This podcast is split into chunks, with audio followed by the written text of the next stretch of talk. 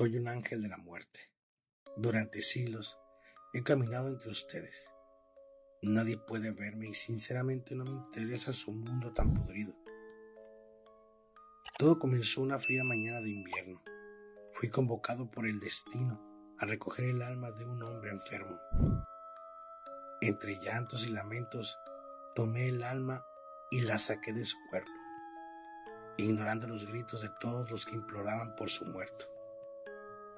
Cuando observé a sus dos hijos, una pequeña de unos 7 años y un niño de 9, en una esquina desconcertados, era como si pudieran verme, pero no suplicaron, solo me observaron en silencio.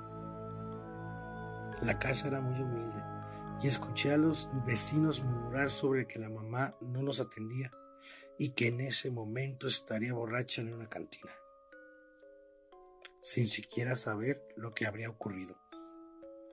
Durante los siguientes días recorrí esas calles y pude observar a estos niños solos, maltratados, con harapos y sin comida. Su madre no aparecía y los vecinos les daban sobras a través de una ventana rota. Pasaron los meses y empecé a ver a la madre tener amoríos con un tipo que no me daba buena espina. Vivía con ellos, pero maltrataba a los niños, obligándolos a hacer trabajos pesados y pegándoles todo el día. Observé tanta injusticia en ese momento, empecé a reflexionar si lo que esos niños tenían era vida realmente.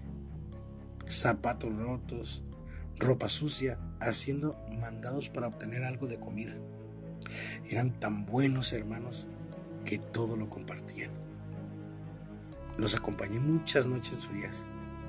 El niño siempre se portó valiente, protegiendo a su hermana.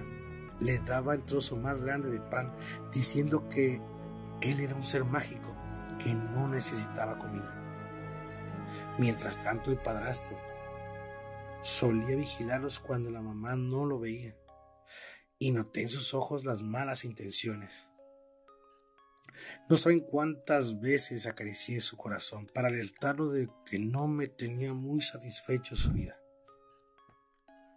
Pero no puedo llevarme a nadie si no se me ordena. Esa es la regla de oro.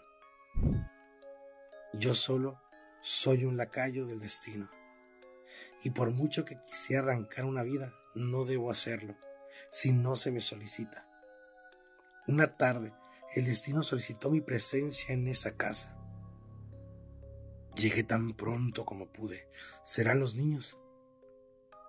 Entré y el padrastro luchaba con el niño y de una bofetada lo estrelló contra la pared.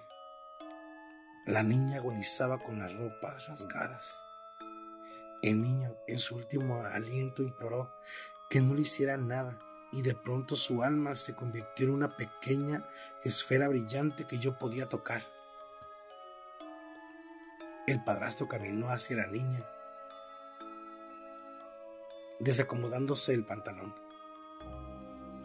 Desobedeciendo al destino, tomé su corazón y lo hice pedazos.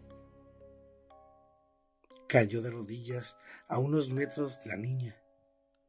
Su cara sin aire me miraba, sus ojos se revelaban ante mí y podía observar el miedo se reflejaba en su mirada.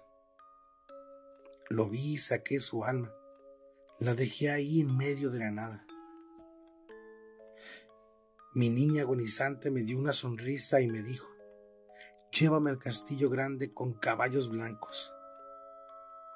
La tomé entre mis brazos y en forma delicada saqué su alma y la puse en mi bolso de terciopelo, junto con el de su hermano, y las entregué al Eterno, con la promesa de darle el más hermoso de los cielos. La vida fue su infierno.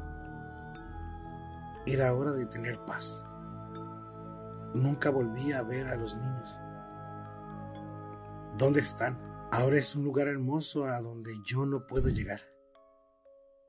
Pero sé que estando juntos en ese lugar, verdaderamente pueden llamarlo hogar.